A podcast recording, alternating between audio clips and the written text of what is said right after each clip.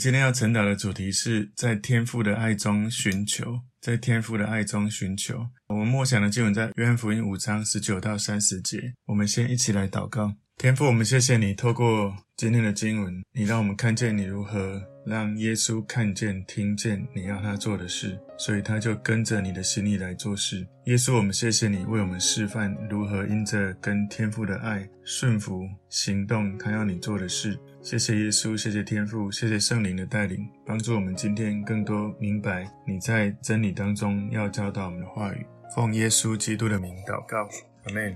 好，我们今天真祷的主题是在天父的爱中寻求。默想的经文在约翰福音五章十九到三十节。耶稣对他们说：“我实实在在的告诉你们，只凭着自己不能做什么，唯有看见父所做的，子才能做。父所做的事，子也照样做。父爱子，将自己所做的一切事指给他看，还要将比这更大的事指给他看，叫你们稀奇。”父怎样叫死人起来，使他们活着，子也照样随自己的意思使人活着。父不审判什么人，乃将审判的事全交于子，叫人都尊敬子，如同尊敬父一样。不尊敬子的，就是不尊敬差子来的父。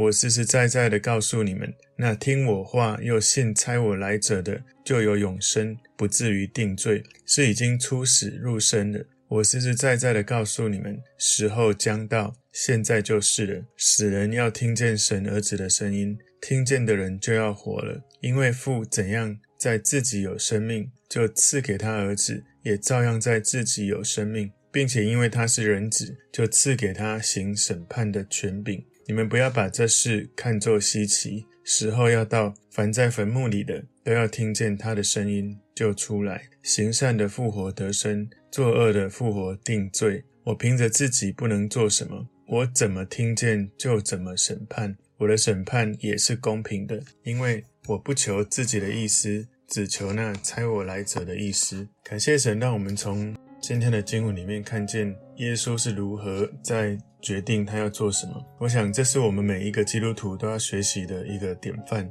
常常在天父的爱中来寻求天父的心意，明白。他要我们看见他要做什么，听见他要我们做什么。今天我们的主题在天父的爱中寻求。我们把今天的默想经文归纳四个重点。第一个重点：耶稣与天父的关系。耶稣与天父的关系。我们从这段经文看到，耶稣总是看着天父怎么样做，他就怎么样做。在约翰福音五章十九节这里，一开始他说：“耶稣对他们说。”所以在这个。讨论里面，耶稣向那些宗教领袖们解释他跟天父父神的关系，还有他做事情的一些的本质。所以从这个过程，我们了解很多有关圣父跟圣子之间他们的关系，他们是怎么样的关系，他们是如何互相的影响跟运作。路加福音五章十九节中间说：“我实实在在的告诉你们，只凭着自己不能做什么。”所以耶稣解释，身为神的儿子，他不能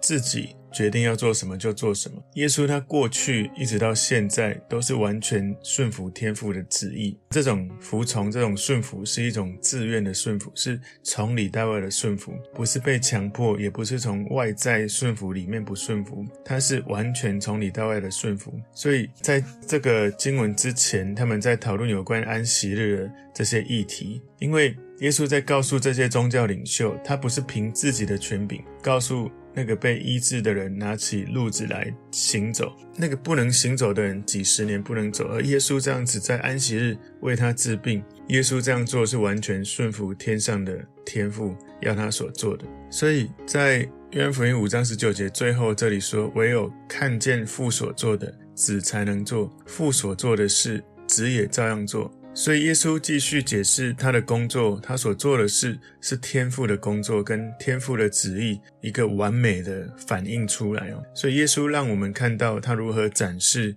天父神的工作，神的旨意。所以圣父在这件事情是主动，不是被动的。他不只是简单的让耶稣知道，就是说我们不是只是从在这个对话中知道说耶稣能够。明白天父的旨意，靠着天父的旨意去做什么，而我们看到更多，其实耶稣所做的事情，就是神，就是天父向耶稣展示他所做的，以至于耶稣就做了出来。也许说，我们来想一想，耶稣他的在地上的工作的职务，地上工作的职务是木匠；属天的工作的职务是他从天上来，为人死在十字架，要为我们赎罪，而且死了之后他复活，回到天父那里。所以在地上，他学习木匠的过程，也许他在度过那个学徒与那个约瑟哈，他肉身的爸爸来做学习。当时他学习模仿约瑟，教导他做木匠所做的工作，成为学徒。然后后来完成了他的学徒的生涯，成为一个正式的木匠。或许这也是一个类比。所以耶稣透过推理解释这种他来到这个世界，道成肉身的奥秘。神的儿子耶稣，他在成为人的过程，并没有失去神性。耶稣的个性就是神儿子的个性，他有这个从神而来，告诉他要叫他做什么，他就去做什么，这样子的顺服。约翰福音五章二十节说：“父爱子。”我看到这三个字，又看到经文五二零。约翰福音五章二十节，就觉得很有趣。我爱你。好像是天父在跟儿子说“我爱你”，五二零，然后父爱子，所以这是三位一体的第一位天父圣父哈，跟第二位圣子，他们之间的关系不是主人跟奴隶的关系，也不是雇主跟雇员的关系，而是父子之间的关系，他们是因为爱而连结。所以我今天的主题告诉大家说，在天父的爱中寻求，因为耶稣跟天父之间有很深切的爱。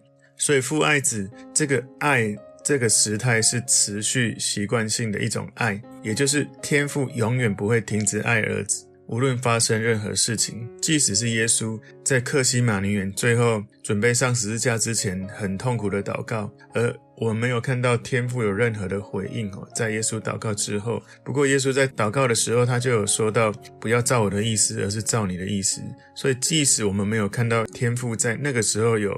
记载的文字的回应。不过我在想，因为这样子爱的关系，就算天父无声的回应，他已经用爱在回应了耶稣，所以耶稣可以因为爱而完全的顺服，而完全的去遵行。所以想一想，我们在我们身为爸爸或妈妈，或者身为公司的主管，我们是否用权柄要求人顺服，还是因为爱让对方想要真正的爱你而顺服？我们在跟人的关系当中。是否因为我们怕失控而更加的控制，而不是因为我们从投射，我们从对准耶稣的爱来爱人，以至于人们从我身上感受到那种爱不是一般人可以给的，所以他在你身上珍惜、体会这种爱是真正的无条件的爱，以至于他们想要爱你、想要顺服你，不是因为你的位分，不是因为你的权威，不是因为你的大声。不是因为你的要求，因为他知道你爱他，所以他顺服你是有完全的信心跟信任的。反思一下我们自己哦，呃，特别我有时候听到有一些领领导者哦，当然不常听到，但偶尔听到就觉得哇，他在说这种话的时候正在失去权柄。什么意思呢？有一些有权柄的人，他会说：“我是你的领袖，我要你这样做，所以你要听我的。”事实上，当你用这样的身份来要求的时候，的确你有这个权柄可以要求。可是你正在说这些话的时候，失去了因为你爱着他，而他感受到你爱他而去做的这样的关系，而是你用了一个要求的方式要他来做。所以，约翰福音五章二十节后半段说：“将自己所做的一切事指给他看，还要将比这更大的事指给他看，叫你们稀奇。”所以那些宗教领袖看见耶稣吩咐这个以前瘫痪了。几十年的人，而那个时候吩咐他站起来，这个医治所做的是非常的稀奇哦。耶稣在这里告诉他们，他们会看到更大的事，会让他们感到更加的稀奇。所以从约翰福音五章二十节，我们要去思考天父跟耶稣之间的关系哦，也默想我们跟人之间的关系，我们是否可以多一点？我们跟耶稣祷告，求耶稣的爱给我们更多，以至于我们是用爱来领导。用爱来教导，用爱来培育我们的孩子跟领袖。如果是用这样的方式，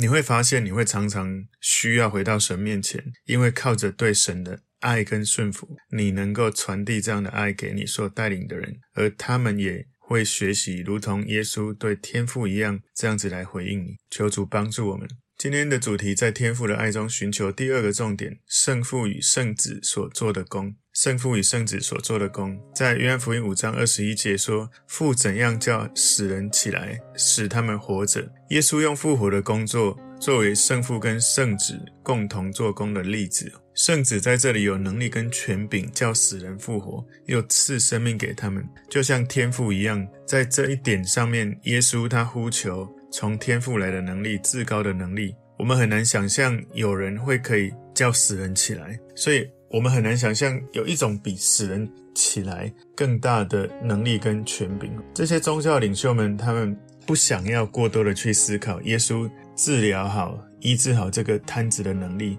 而他们的焦点是耶稣是安息日的破坏者。所以宗教人士总是把重点放在他们自己想看的，而不是放在神的心意里面。所以宗教人士、律法主义往往对自己或让他身边的人会觉得很紧、很。被要求，而不是因为爱，不是因为神，是因为这些宗教人士他们自己想要专注的焦点。耶稣事实上他的能力不只是医治而已，而且能够让死人复活。所以约翰福音五章二十一节中间说，子也照样随自己的意思使人活着。所以我们看到耶稣他能够按着自己的旨意赐人生命，不像旧约的那些先知必须要祈求神。成就伟大的事，而是耶稣按着他的意志，在任何的情况下，他有绝对跟充分的能力来执行。不过，因为他的意志都降服在天父之下，换句话说，耶稣他有。他的主权跟独立性，他在他的意志之下有绝对跟充分的能力去执行这些医治或使人复活的能力，但是因为他都对准天赋，也就是说他的心意就是天赋的心意。所以想一想，我们的祷告，如果你都寻求让天赋掌权，让圣灵掌权，让耶稣掌权，你的祷告还没开始就先愿意让他掌权，你的心意就会像他一样，你的祷告几乎只要是跟他一致就。都会成就。因为福音五章二十二节说：“父不审判什么人，乃将审判的事全交于子。”所以耶稣用审判的工作作为父跟子分工的例子。在审判的日子，人要站在神的儿子面前，即使是耶稣在这个地上的服侍侍奉哦，耶稣也是人类当中的一个审判官。举例来说，你站在耶稣面前，当人站在耶稣面前，人们就知道。我跟耶稣之间有多大的鸿沟跟差别？而那个看哦，耶稣曾经跟那个有钱的少年官在对话。当耶稣看着那个富足的少年官，这个少年官就受了审判。当耶稣看着西门彼得，彼得就受了审判。请注意，那个审判不是用愤怒的表情要审判他们，而是用爱的表情要挽回他们，用爱在看着他们。而他们的心如果接受，如果接上这个爱，他们就胜过了他们自己的问题，跟上了耶稣；而他没有接上这个爱，他就用自己的主权胜过了耶稣爱他的主权。所以，当他们看着耶稣的脸的时候，他们知道会有耶稣的爱来到他们面前。他们是因着对耶稣的爱，勇敢的接受。因着对耶稣的信任，勇敢的放下自己，还是他们觉得自己不够好，或还是他们觉得对耶稣的信任，或者对耶稣的邀请不够顺服、不够信任，以至于他们要靠自己呢？所以耶稣在哪里，哪里就有审判；耶稣在哪里，哪里就有自责。到底你是因为爱而被挽回，还是因为自己的私欲而离开了神？你离开了神，自己就进入了那一个好像在审判之后的结果。人们不知道为什么会为自己感到羞愧。我上礼拜主日有讲，因为罪进到人的关系当中，第一件事情进来就羞愧就进来了。但事实上，耶稣他在这个地上，他的生活示范一个不断的给出爱的行为，所以也是一种不断的审判的行为。所以到底罪进到人间，那种罪进来就有的羞愧，而羞愧让我们想要远离，想要躲避，因为害怕，因为怕不被接受。到底你要对准耶稣的爱而勇敢的来到他面前，就算被审判，也因为在他的爱中，你对他的信任，你敢。当你这样子勇敢的、勇于真实的在神的面前的时候，那些羞愧、那些远离人跟神、那一些靠自己、那些定罪，你就完全的交在神的手中。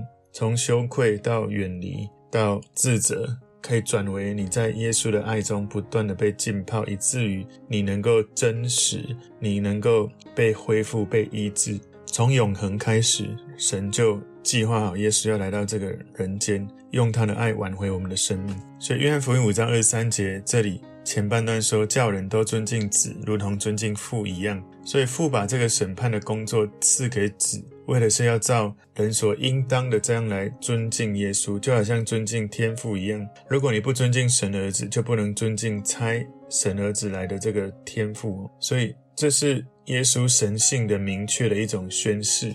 如果耶稣以自己为子，不是以神，那么敬拜圣子就像敬拜圣父一样。是一种偶像崇拜。我把它再稍微解释一下。耶稣说，叫人都尊敬子，如同尊敬父一样。换句话说，他是圣子，他从天父而来，而他跟天父一样都是神。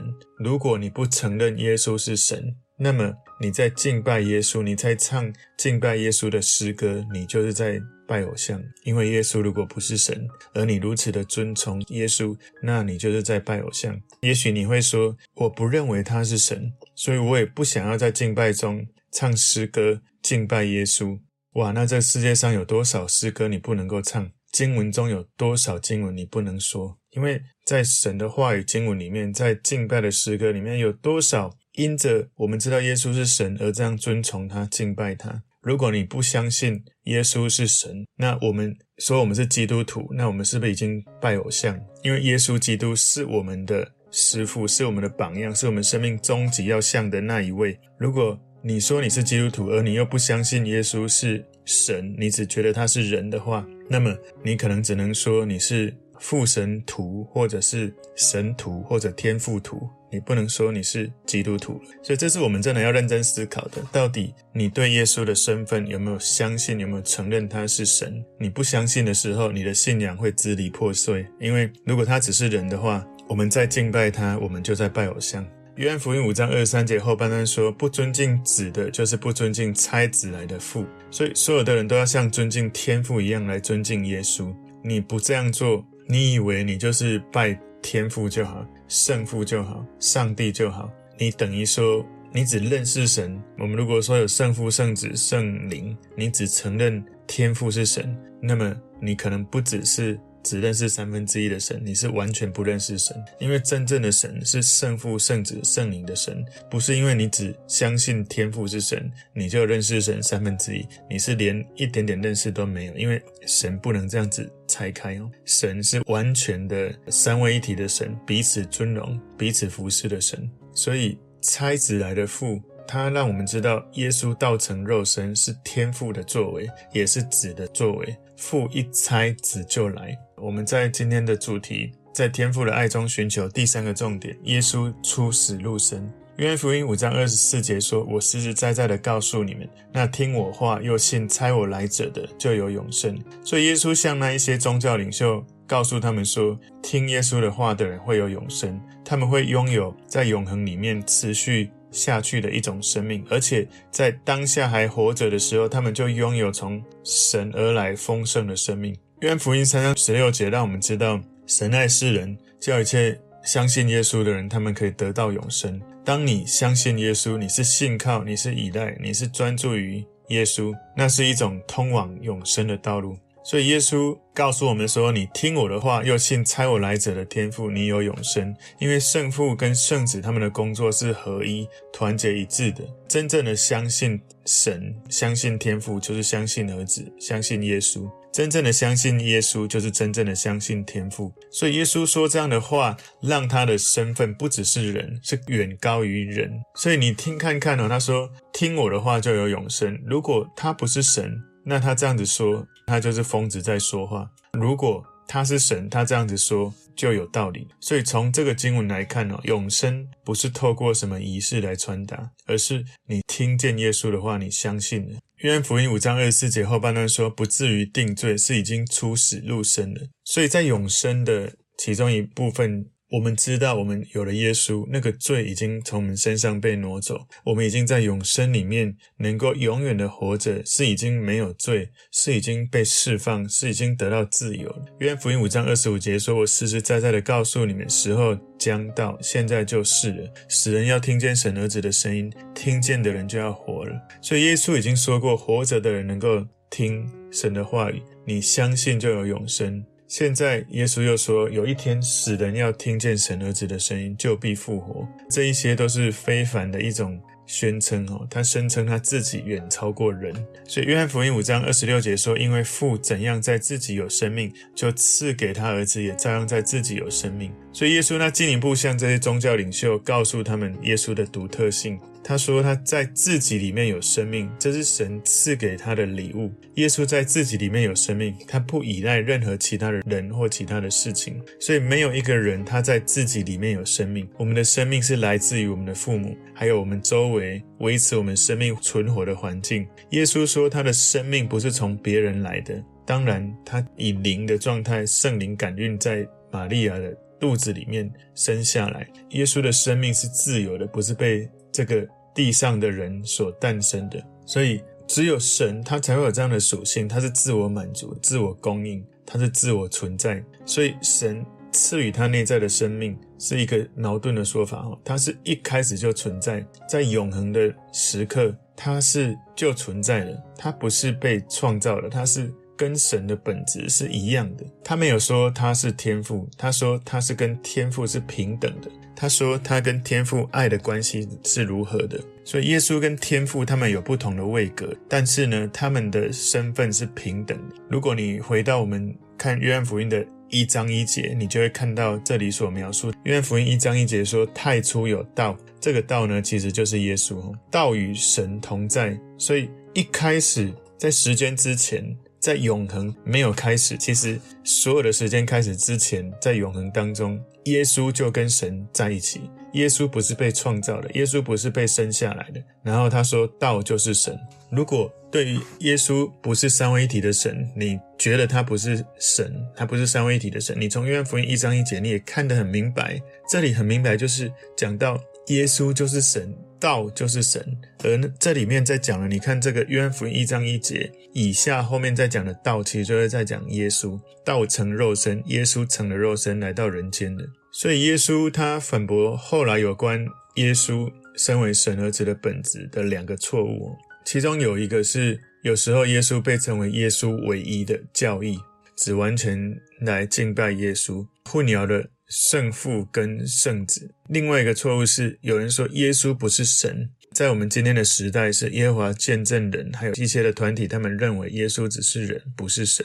这是一个错误的认识哦。耶稣就是神，也是人，他是完全的神，也是完全的人。所以约翰福音五章二十七节说，并且因为他是人子，就赐给他行审判的权柄。所以我们要知道，在第三个重点，耶稣出死入生，耶稣他。从天上来，来到人间，他死不过死捆绑不住他，因为他是死，他也是完全的人，也是完全的神，所以他就胜过了这个死的过程，他就复活，他有这个权柄，有这个能力。约翰福音在今天第五章，我们在天父的爱中寻求这个主题，最后第四个重点，子降临审判的现实，子降临。审判的现实。约翰福音五章二十八节说：“你们不要把这事看作稀奇，时候要到，凡在坟墓里的都要听见他的声音，就出来。”所以耶稣曾经在二十五节说：“时候将到。”现在就是，死人要听见神儿子的声音，听见的人就要活了。所以